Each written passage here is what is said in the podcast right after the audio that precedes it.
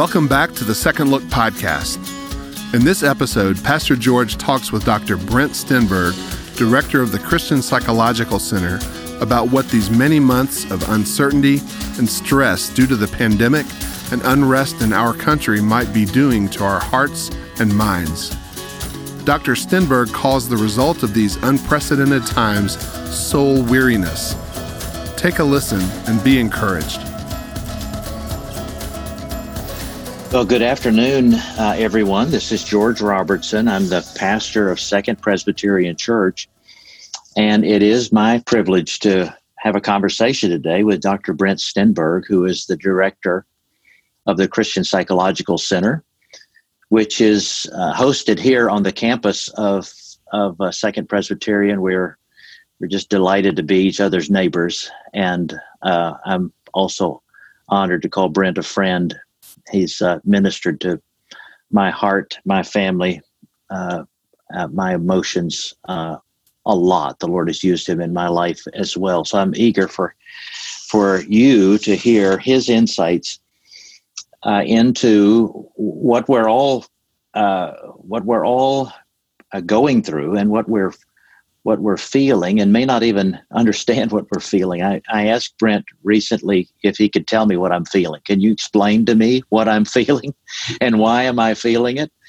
And uh, your insights, Brent, into um, soul weariness, uh, uh, your insights into what happens in the mind and heart as we go through very uncertain and traumatic things. It's, just been a, a, real blessing to me, and recently to our staff. You you spoke to uh, our our whole church staff on uh, weariness and the anxiety of the times we're going through, not just with the pandemic, but with uh, the social uh, strife and tensions that we're living through and I've heard from many of our staff people how how helpful that was.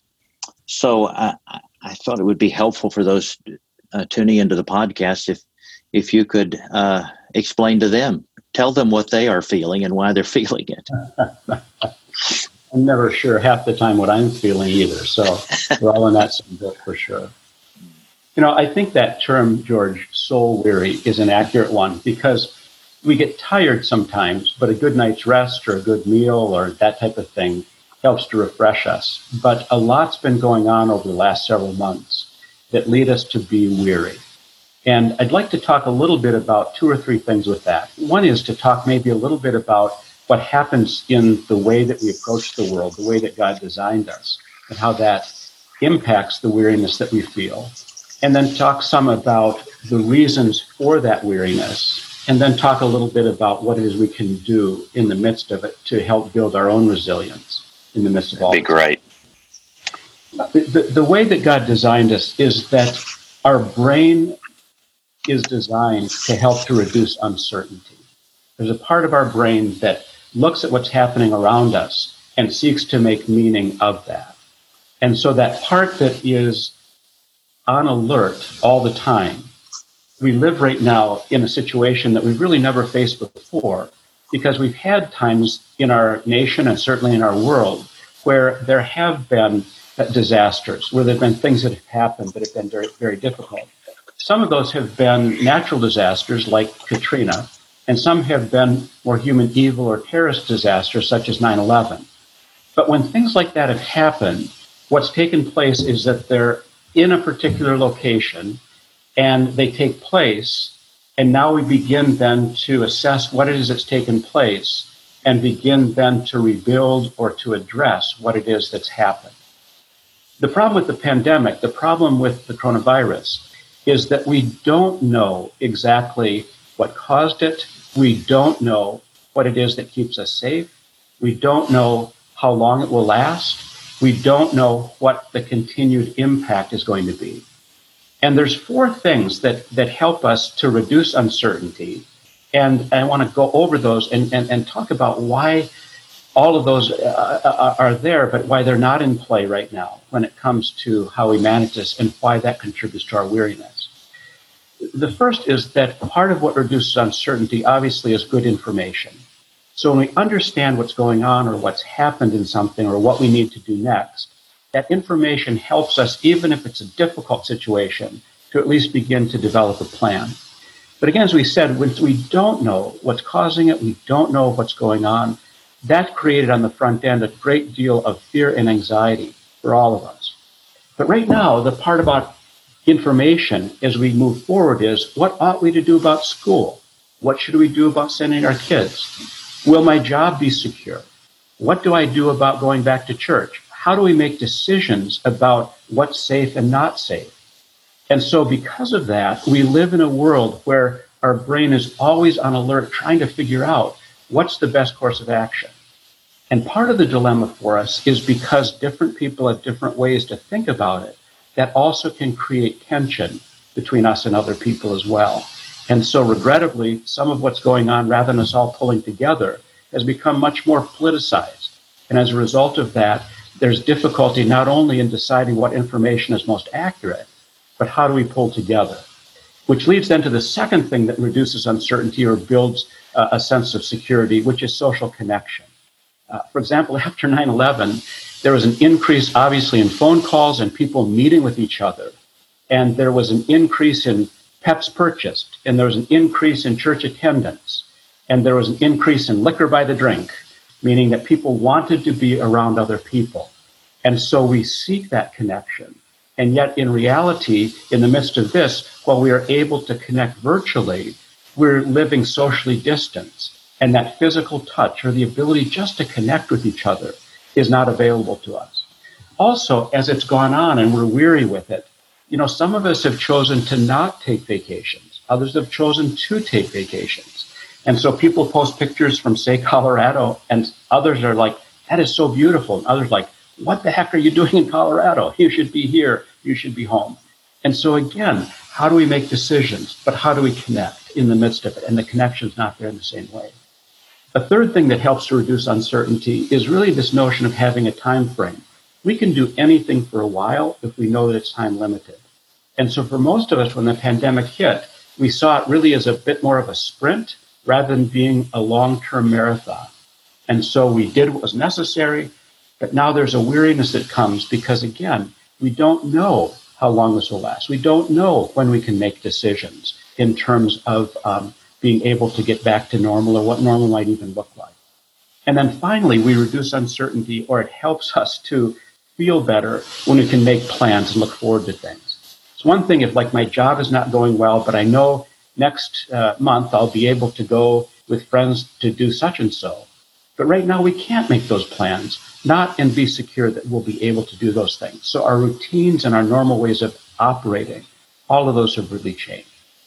And so the result of that is that at first we have this acute stress and we have vicarious stress, meaning caring about people we care about and worrying about them. But all of us now are, experiencing really what would be cumulative stress, we've risen to the occasion. We've really get this fight or flight response. I've got to attack it or I've got to flee from it. And there's not much we can do. And so as a result of it, we end up in a position of just more freezing and just getting exhausted in the midst of it.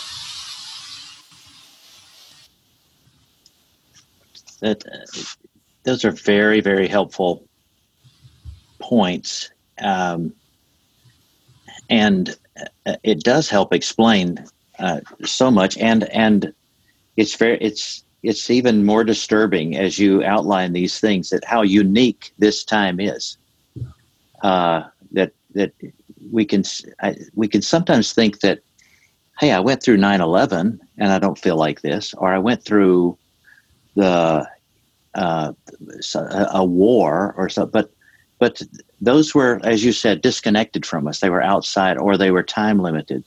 Mm-hmm. And this is would you would you say this is a really unique time uh, in our lifetime? Is there anything that approaches something like this? And not that I'm aware of or familiar with, because again, it's worldwide. And um, again, just the uncertainty of not knowing what to do and what to do next with it. I think it really is something that we've never really faced before. You've worked, uh, you, you work a lot with uh, victims of trauma in Africa. mm-hmm. and uh, some of those dear people have have endured ongoing um, trauma and persistent terror, I suppose, for for a number of years. Um, what what what parallels would you draw between those that you've dealt with there and what we're going through now? You know, I think that content can be different for different people in terms of severity or what those experiences are. But a lot of times we think about trauma as being an event that takes place. But really, in many ways, trauma can be something that is more insidious and slow in developing. And so we have our predictable ways of living, or we have our ways of what it is that's important to us. And then things happen around us that don't allow us those same opportunities. So, for example, a person may say, My value is to provide for my kids in this way. Or, or one of the things that I value is caring for my aging parents. Or one of the things that I value is being able to minister in these particular ways. And so we have our values that give us meaning and purpose. But in the midst of what's going on, the ways in which we have in the past exercised those values, the way we followed through on them, many of those things are not available to us. So someone has a loved one in a hospital, or somebody has a loved one who is in a nursing home, and the inability to go and visit them, or somebody's not able to make provision because through no fault of their own, their job is now gone, and they're wondering what that future will look like. And so what we've found, for example, in some studies that have been done recently, is that a year ago in the United States, that um, in terms of people who experience symptoms of depression, that uh, the thought was that about one in 15 people, not necessarily are clinically depressed, but experience some sort of depressive type symptoms. And that now, currently, a year later, is one in four. And anxiety, uh, a year ago, would be, in terms of anxiety symptoms, the estimates were about one in 12, and the estimates now are one in three. Mm. So this notion in the midst of the chronic stress that everything's changing around us and how it's slowly unfolding without any end of where that's headed. Because even, for example, uh, I, I, listened to some work that's been done recently where, um, for example, okay, we get a we get a vaccine and we're able to get the other side of it, or miraculously the, the virus is gone. The question is, what does life look like on the other side of that? Um, there's many ways. The virus itself is like throwing a huge rock in the water, but then there's all these ripples that go out from that. And so even when we're able to be safe again, we don't know how life's changed. And we don't know what will happen spiritually, physically, economically. Will it come back? Those kinds of things. So we've tremendously lost the ways to predict what it is that gives us security. And that I think is traumatic for most of us on some level, especially when it doesn't allow us to predictably uh, live out our meaning and purpose.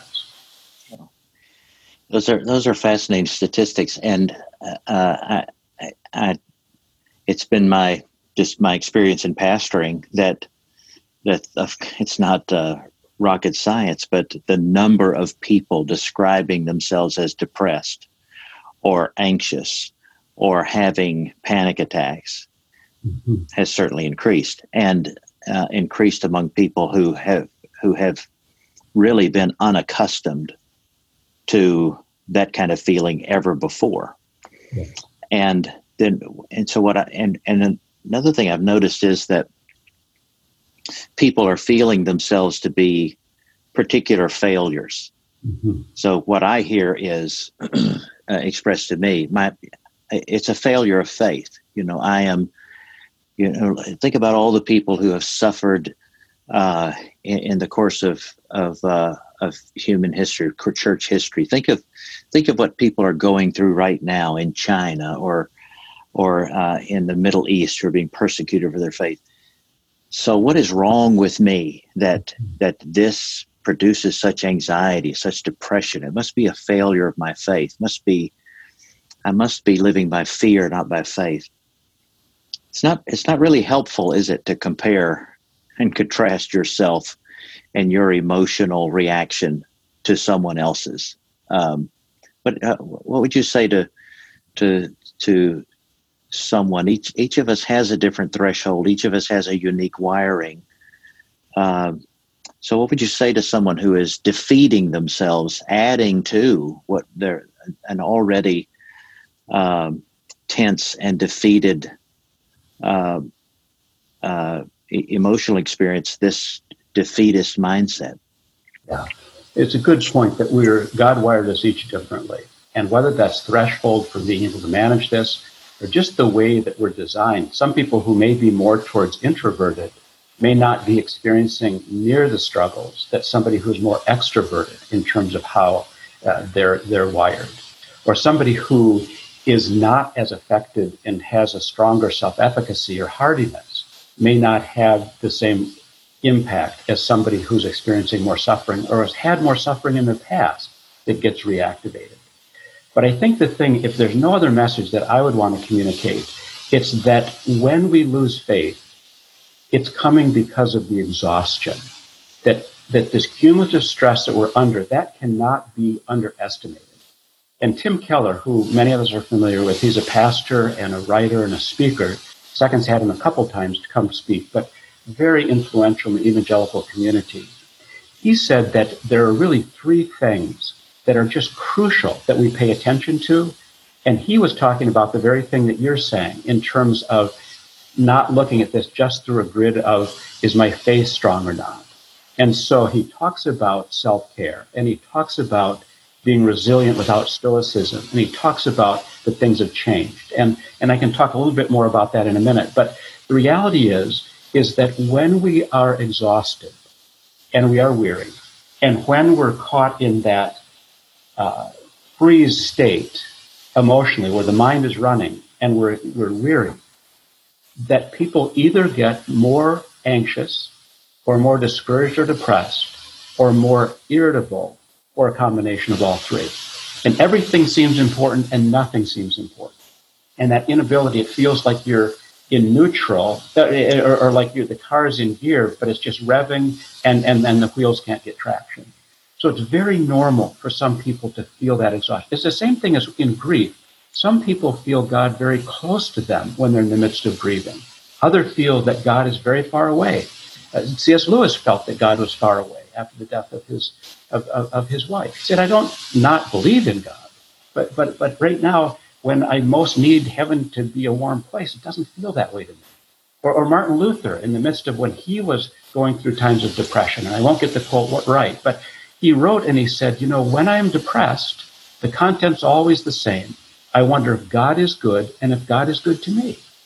And so our emotions or our weariness, or you see many stories in the Bible, Elijah, for example, when uh, after after his his uh, uh, uh, battle with the with with the prophets of Baal, he gets depressed, and, and and God comes to the angel comes to him and says, "Look, rest, eat. God will meet up with you." So the ability to remember our humanity and that God is in the midst of that with us is so crucial, as opposed to deciding that somehow our faith is not strong. It's a great word, and it's a it's a great uh, place to pivot toward uh, practical suggestions for how people can not just cope but ultimately thrive in a time like this.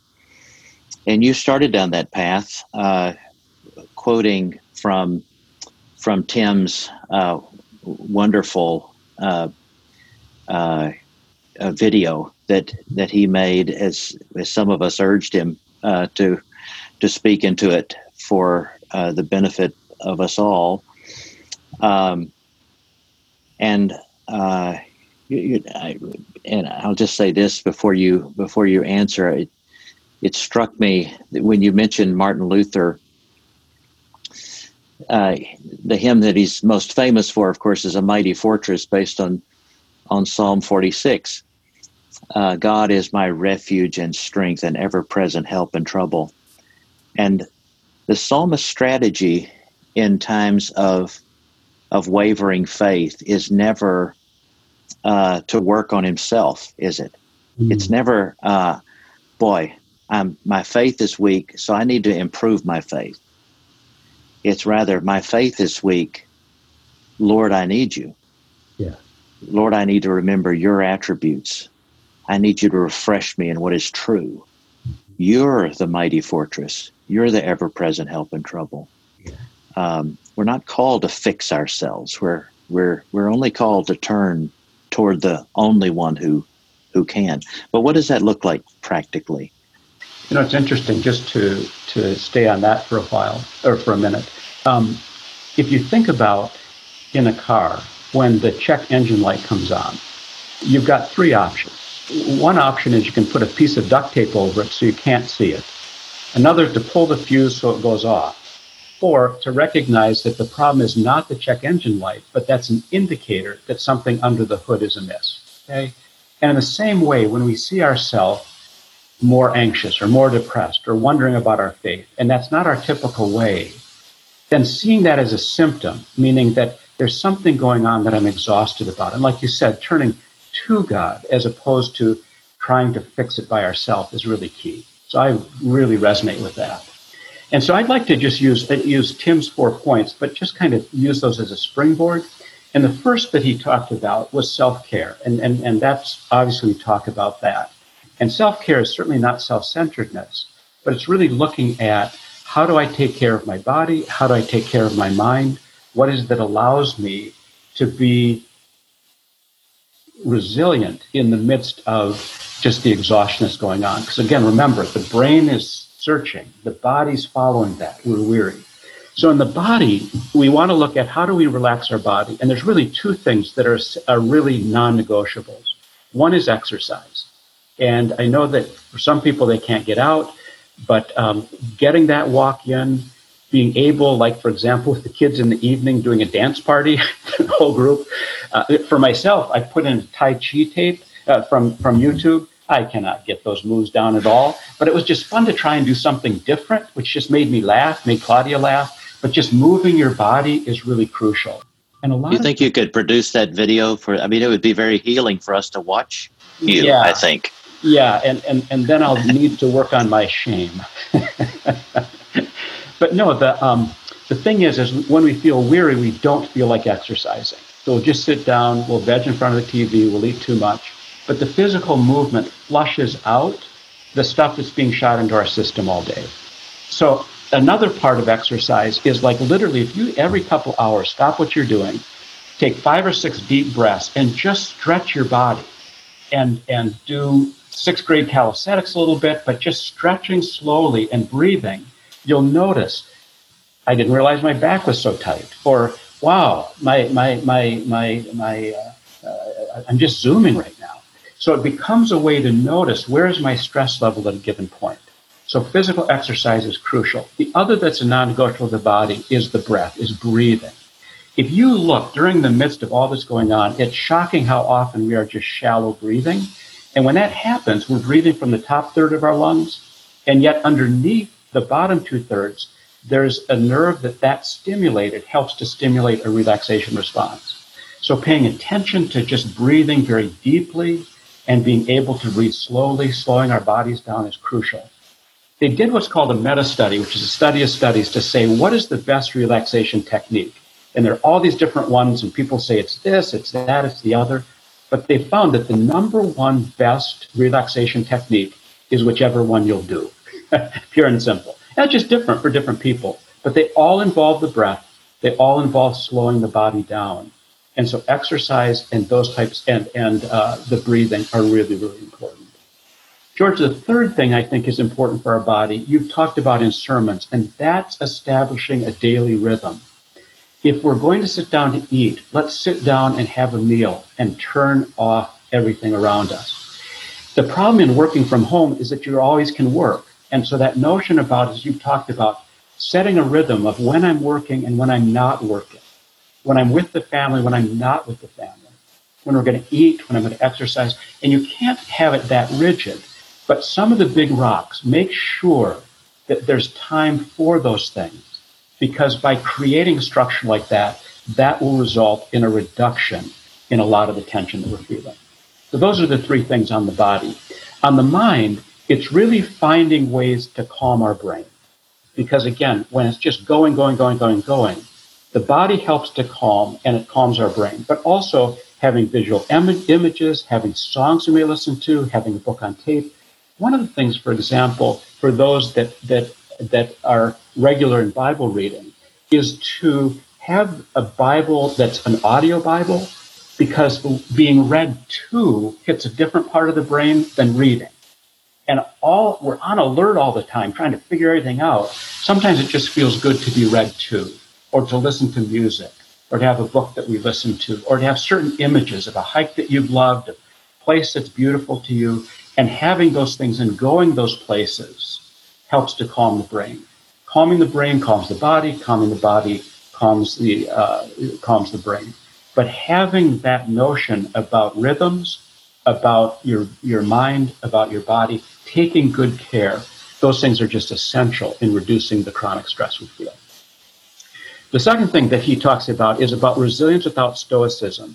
And what he, what what Keller meant by that is that we've got to look at what is the impact of all of this on me personally. Some of us are like, ah, I'm too busy caring for others. I don't need to think about myself. Others like, well, if I admit that I'm getting weary, uh, then I'm weak-willed. I'm not going to admit it. Don't let them see you sweat. You know, those types of things.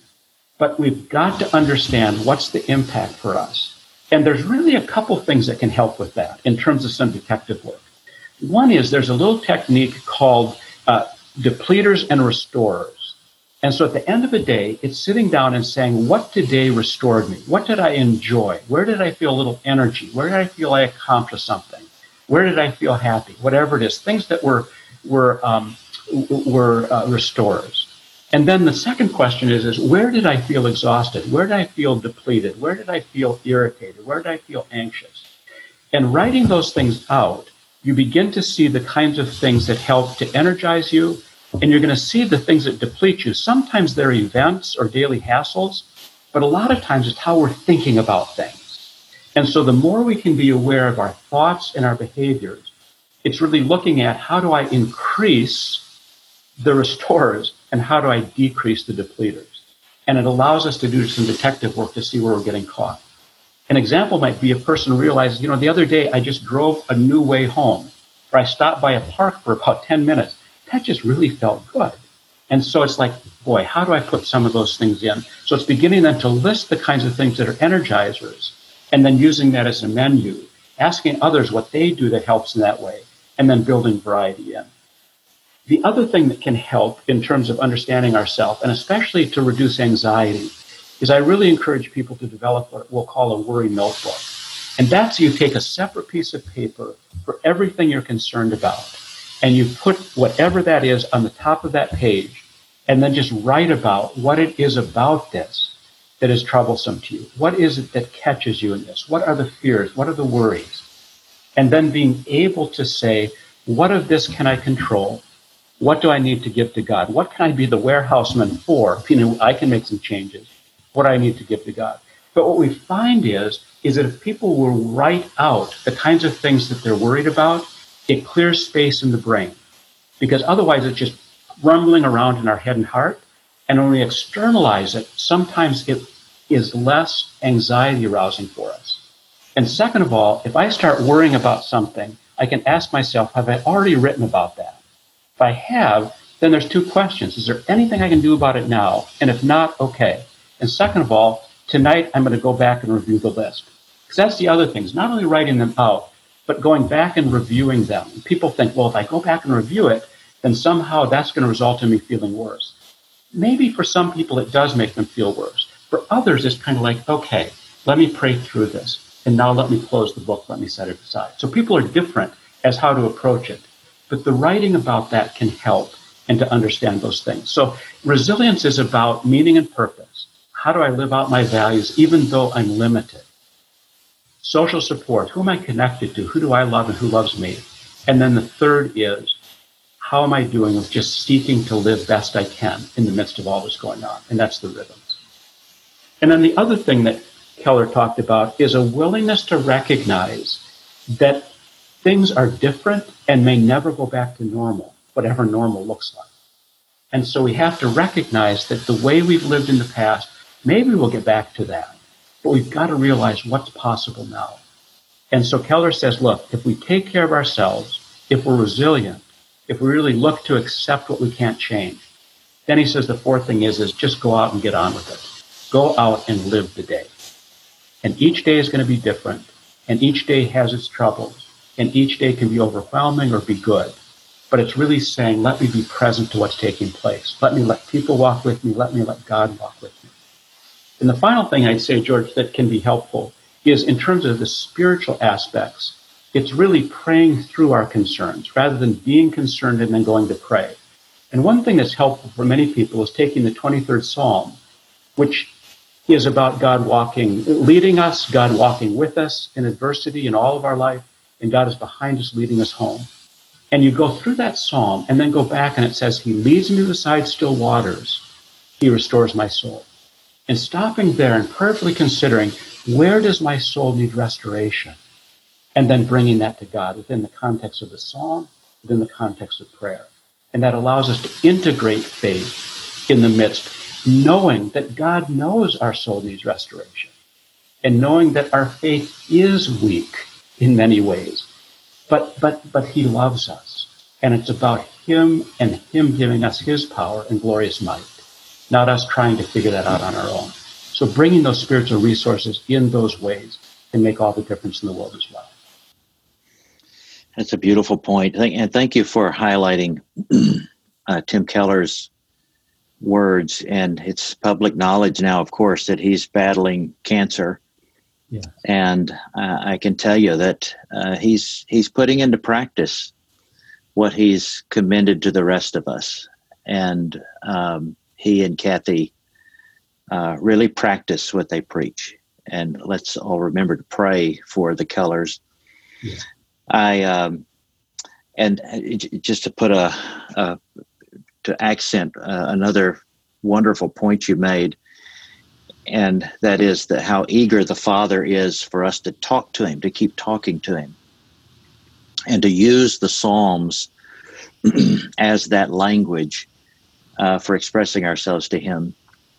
Uh, it's it's wonderful how raw and how honest the Psalms are, and they and they they give us God gives us a vocabulary, doesn't He, to to express our questions or our concerns or our our emotions. We have to remember that the Holy Spirit wrote those psalms. Hmm.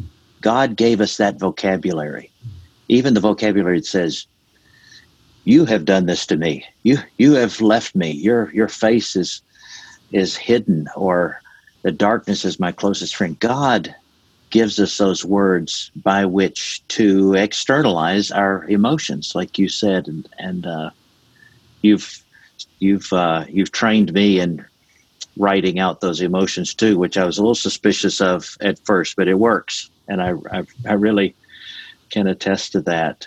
Uh, Lewis called that kind of praying that you were describing festooning our prayer, festooning, festooning the psalms or festooning the the scriptures with our prayers. Is taking a, a, a phrase from Scripture and then uh, unpacking it. Um, to our own situation.